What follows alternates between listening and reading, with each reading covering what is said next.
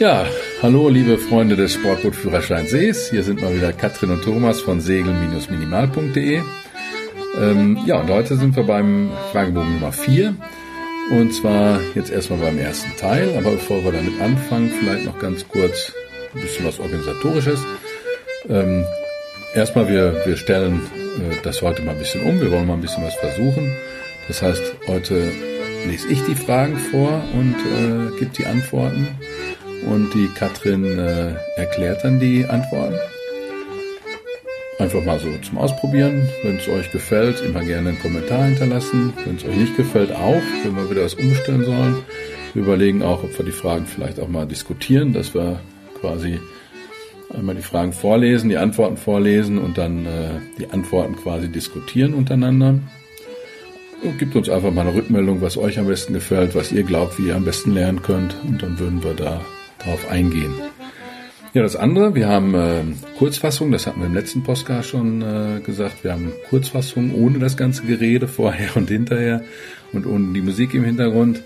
Äh, haben wir Kurzfassungen jetzt angelegt, die könnt ihr auf unserer Seite segeln-minimal.de und zwar da unter Sportbootführerscheine, Sportbootführerschein See und wenn ihr dann ein bisschen runterblättert, findet ihr Podcasts, da sind die untereinander, da könnt ihr die direkt auf der Internetseite äh, hören. Und wenn ihr sie öfter mal lernen wollt, nervt das vielleicht unser Gerede, da könnt ihr die auf jeden Fall dann in der Kurzform nur Fragen und Antworten mitkriegen. Ja, soweit so gut. Ich würde sagen, fangen wir an mit der Frage Nummer 68. Welcher Feuerlöscher ist für Sportboote zweckmäßig und wie oft muss man einen Feuerlöscher überprüfen lassen? Die Antwort ABC-Pulver und Schaumlöscher mindestens alle zwei Jahre. Ja, für die Antwort stellt sich erstmal die Frage, was ist ein ABC-Löscher? Und also die ABC steht jeweils für die Brandklassen, was man damit löschen kann.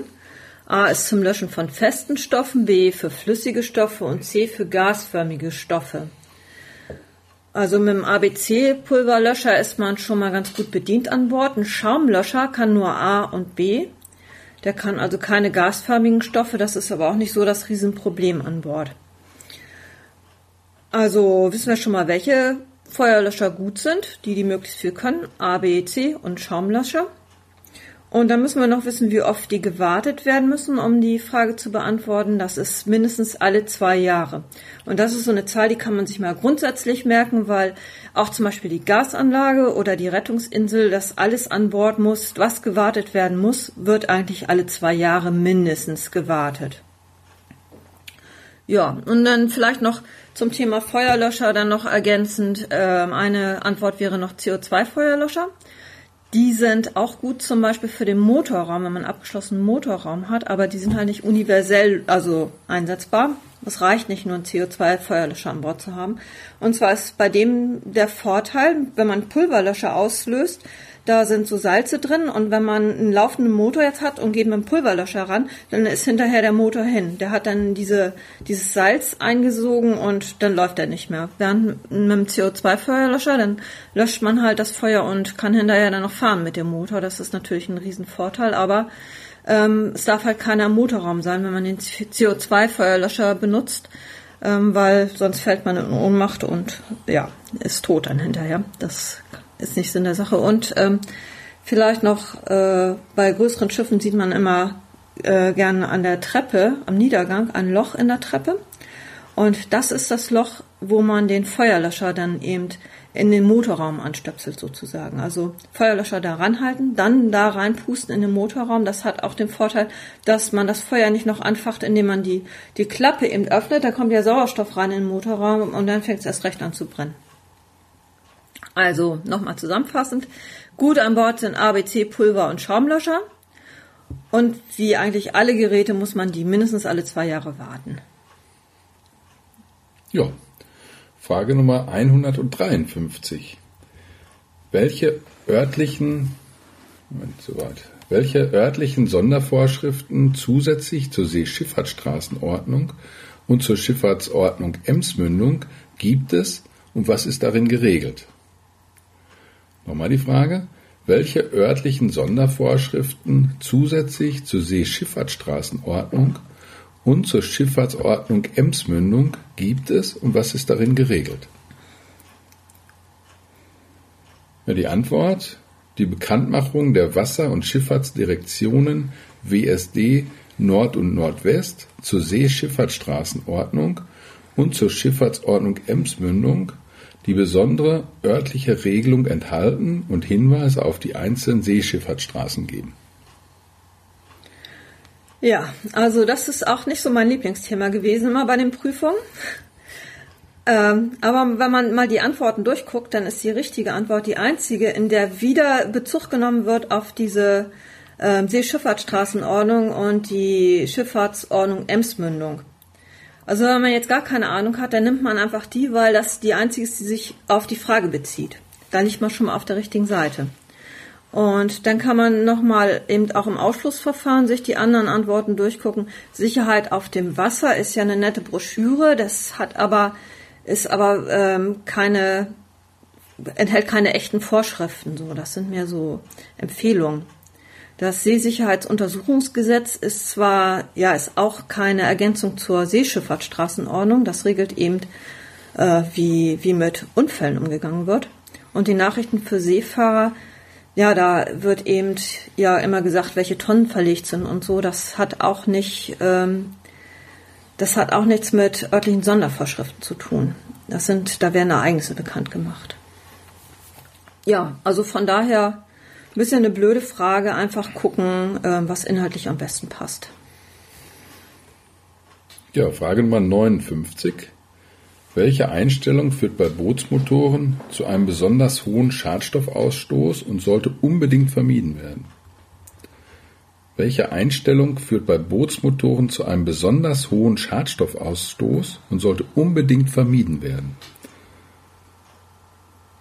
Da ist die richtige Antwort verringerter Luftanteil beim Luft-Kraftstoff-Gemisch und erhöhter Ölanteil beim Mischungsverhältnis bei Zweitaktmotoren. Ja, also hier ist ja ganz banal mal, je besser der Motor eingestellt ist, desto sauberer verbrennt der.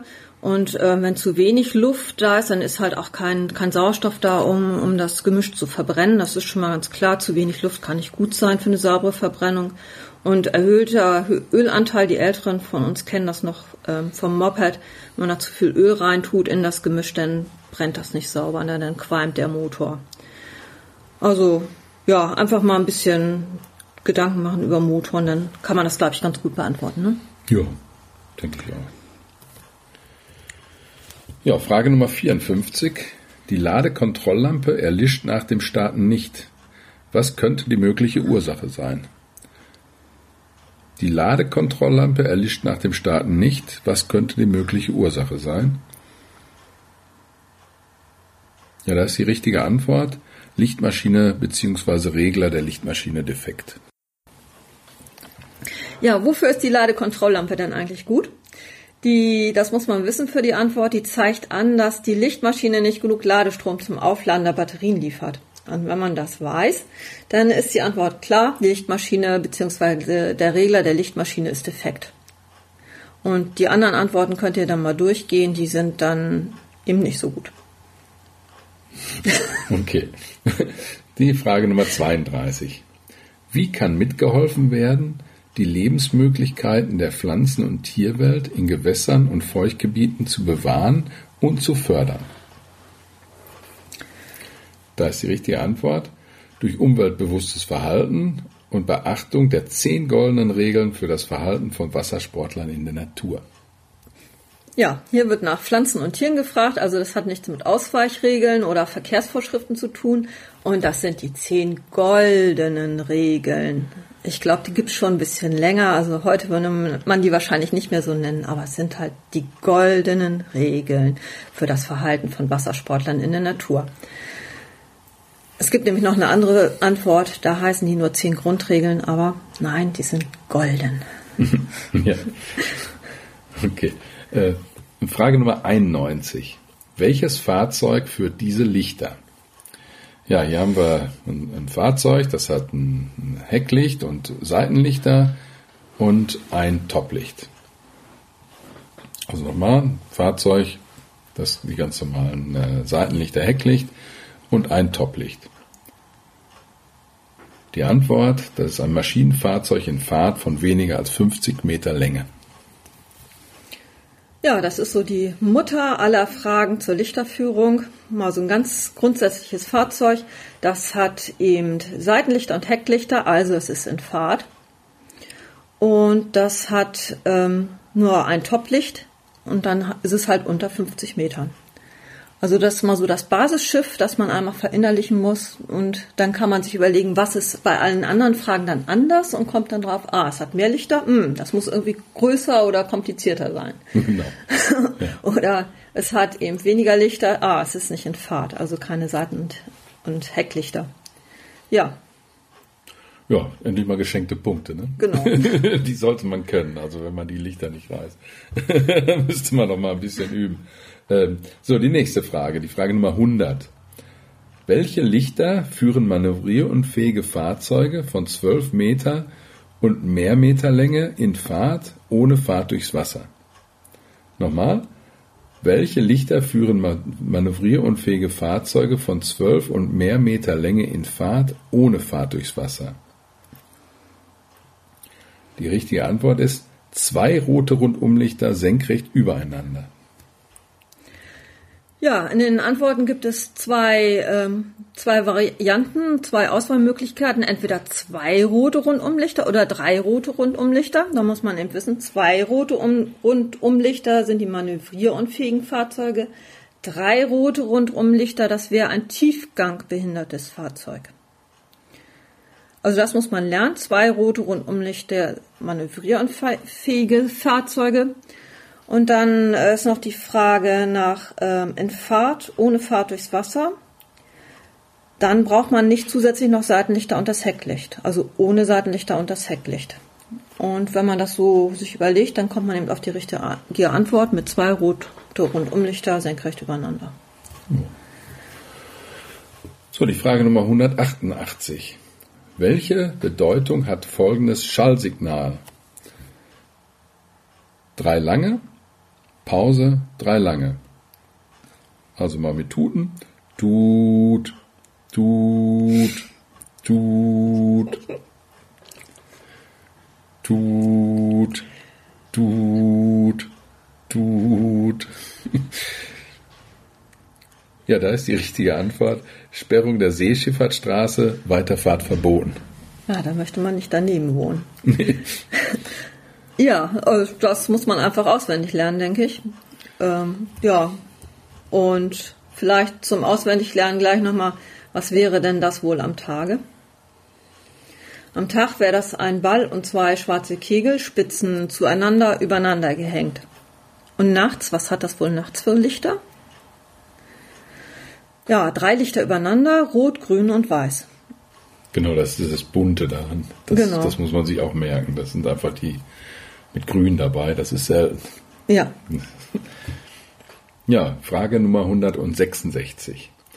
Wie haben Segelfahrzeuge im Fahrwasser, die nicht deutlich der Richtung eines Fahrwassers folgen, untereinander auszuweichen? Die richtige Antwort. Sie haben untereinander nach, der, nach den Regeln der KVR auszuweichen, wenn sie dadurch vorfahrtberechtigte Fahrzeuge nicht gefährden oder behindern. Ja, also die Segelfahrzeuge in der Frage, die folgen beide nicht dem Fahrwasser. Also weichen sie untereinander nach KVR aus. Sie dürfen aber dabei eben äh, andere Fahrzeuge, die dem Fahrwasser folgen, die dürfen die nicht behindern bei ihren Aktionen. Denn Fahrzeuge, die dem Fahrwasser folgen, haben grundsätzlich mal Vorfahrt vor Fahrzeugen, die das Fahrwasser queren, in das Fahrwasser einlaufen oder im Fahrwasser drehen. Also die zwei Segler weichen untereinander nach KVR aus, dürfen aber keinen hier ähm, dabei gefährden. Äh, ja. Ach so, und wann folgt man im Fahrwasser bei der Gelegenheit mal? Ähm, da muss man ziemlich genau folgen, nämlich nur 10 Grad darf man von der allgemeinen Verkehrsrichtung abweichen, um dem Fahrwasser zu folgen. Jo. Das war's dazu. Ja, dann haben wir die Frage 105. Welches Fahrzeug führt diese Lichter? Ja, da haben wir wieder ein, äh, ein Fahrzeug. Das hat diesmal äh, oben zwei rote Rundumlichter übereinander und kurz davor und niedriger ein weißes Rundumlicht. Also zwei rote Rundumlichter übereinander und tiefer und weiter vorne ein weißes Rundumlicht. Ja, die richtige Antwort, das ist ein Grundsitzer von weniger als 50 Meter Länge. Ja, ähm, wenn wir jetzt wieder von unserem, ähm, von unserer Mutter aller Lichterführungsfragen ausgehen, also so ein ganz normales Fahrzeug in Fahrt hätte ja oben nur eine Positionslampe unter 50 Meter. Dieses Fahrzeug hier, das hat zwei. Das heißt, das Fahrzeug hat schon mal ein Problem. Es hat zwei rote Rundumlichter. Das muss man jetzt einfach wieder lernen. Ähm, zwei rote Rundumlichter, wenn ein Fahrzeug nicht in Fahrt ist, das ist das äh, Fahrzeug offensichtlich nicht, weil es kein Hecklicht und keine Seitenlichter hat, dann ist es ein Grundsitzer. Und ähm, Grundsitzer führt halt diese zwei roten Lichter übereinander und ein Ankerlicht. Und weil unser Schiffchen hier nur ein Ankerlicht hat, ist es kürzer als 50 Meter. Ja, die Frage Nummer 168. Wo ist das Überholen verboten? Und die richtige Antwort ist an Engstellen, unübersichtlichen Krümmungen, in Schleusenbereichen, innerhalb durch Überholverbotszeichen gekennzeichneter Strecken, in der Nähe nicht frei fahrender Fähren in Fahrt. Ja, also manchmal, manchmal die sind, denkt man wäre blöd irgendwie, wenn, wenn die diese Fragen stellen. Ja, nämlich alle vier Fragen fangen an mit an Engstellen, unübersichtlichen Krümmungen, in Schleusenbereichen, innerhalb durch Überholverbots gekennzeichneter Strecken. Ja, ich meine, wenn das in allen vier Antworten steht, muss das ja schon mal richtig sein. Also brauchen wir uns nur den letzten Teil von jeder Frage angucken und überlegen, macht das Sinn, dass man da nicht überholen kann? So, dann, also die richtige Antwort ist dann in der Nähe nicht freifahrender Fähren in Fahrt. Und das kann man sich gut vorstellen, wenn man mal überlegt, wie die fahren, die Fähren. Die fahren da ständig hin und her, die kennen ihre Strecken und die fahren wie die Henker, ne? Da sollte man, den sollte man nicht in die Quere kommen. Also in Nähe von Fähren nicht zu überholen macht wirklich Sinn. Während in den anderen Antworten ähm, da kommt dann noch vor, außerhalb des Fahrwassers. Ich meine, außerhalb des Fahrwassers, das ist da, wo man ganz normal rumfährt. Ich meine, dann dürfte man fast nirgendwo überholen. Das macht überhaupt keinen Sinn. Und ähm, in Verkehrstrennungsgebieten nicht überholen zu dürfen, das wäre so wie wenn man auf einer Autobahn nicht überholen dürfte. Das kann auch nicht sein. Und in Naturschutzgebieten, ja, meine Güte, ein Naturschutzgebiet kann auch ziemlich groß sein. Also was macht man, wenn man da nicht überholen kann? Einen riesen Bogen drumherum fahren, damit es nicht auffällt, dass man jemanden überholt hat. Also das, die anderen machen einfach keinen Sinn. Also hier nicht durch die Länge der Fragen beirren lassen, einfach mal ganz in Ruhe durchlesen, so viel Zeit muss sein.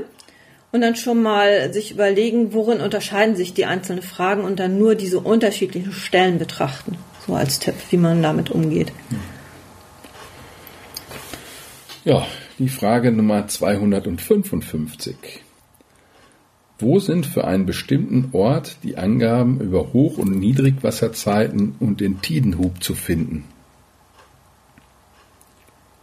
Ja, die richtige Antwort in den Gezeitentafeln oder dem Gezeitenkalender des Bundesamtes für Seeschifffahrt und Hydrographie.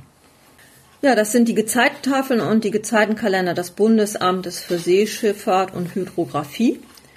Und also hier lohnt sich auch mal ein Blick auf die anderen Fragen, da kann man schon ein bisschen was ausschließen.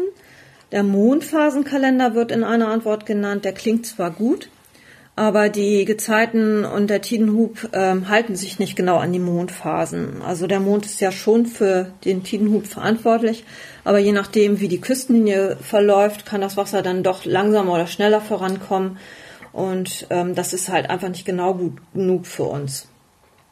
Und der Gezeitenatlas, der zeigt ein Seegebiet zu jeder Stunde zwischen zwei Hochwassern und äh, für die einzelnen Mondphasen. Und der zeigt dann die Richtung und Stärke der Strömung auf See. Aber der zeigt eben nicht wirklich äh, den Tidenhub, also wie, wie hoch ist es dann zu der Zeit. Deswegen ist es der auch nicht, obwohl der gut klingt. Also es ist nicht der Atlas gefragt, sondern es sind die Tafeln gefragt an der Stelle. Ja.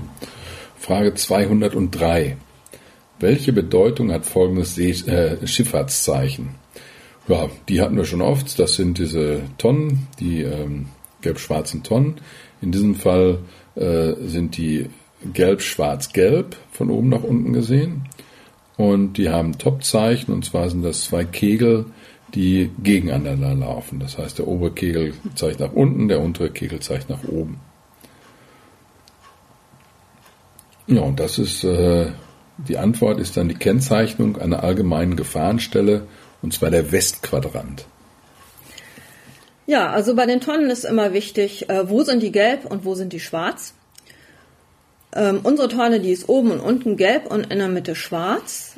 Und ich kann mir das am besten dann am Topzeichen merken. Das Topzeichen, das besteht ja immer so aus Dreiecken, die irgendwo hin zeigen, zwei Stück. Und unser Topzeichen, das hat eben zwei Dreiecke, die mit den Spitzen zueinander zeigen. Und ähm, Immer dahin, wo die Spitzen zeigen, ist die Tonne übrigens schwarz. Also bei uns zeigen die beiden Spitzen in die Mitte. Deswegen ist unsere Tonne auch analog in der Mitte schwarz.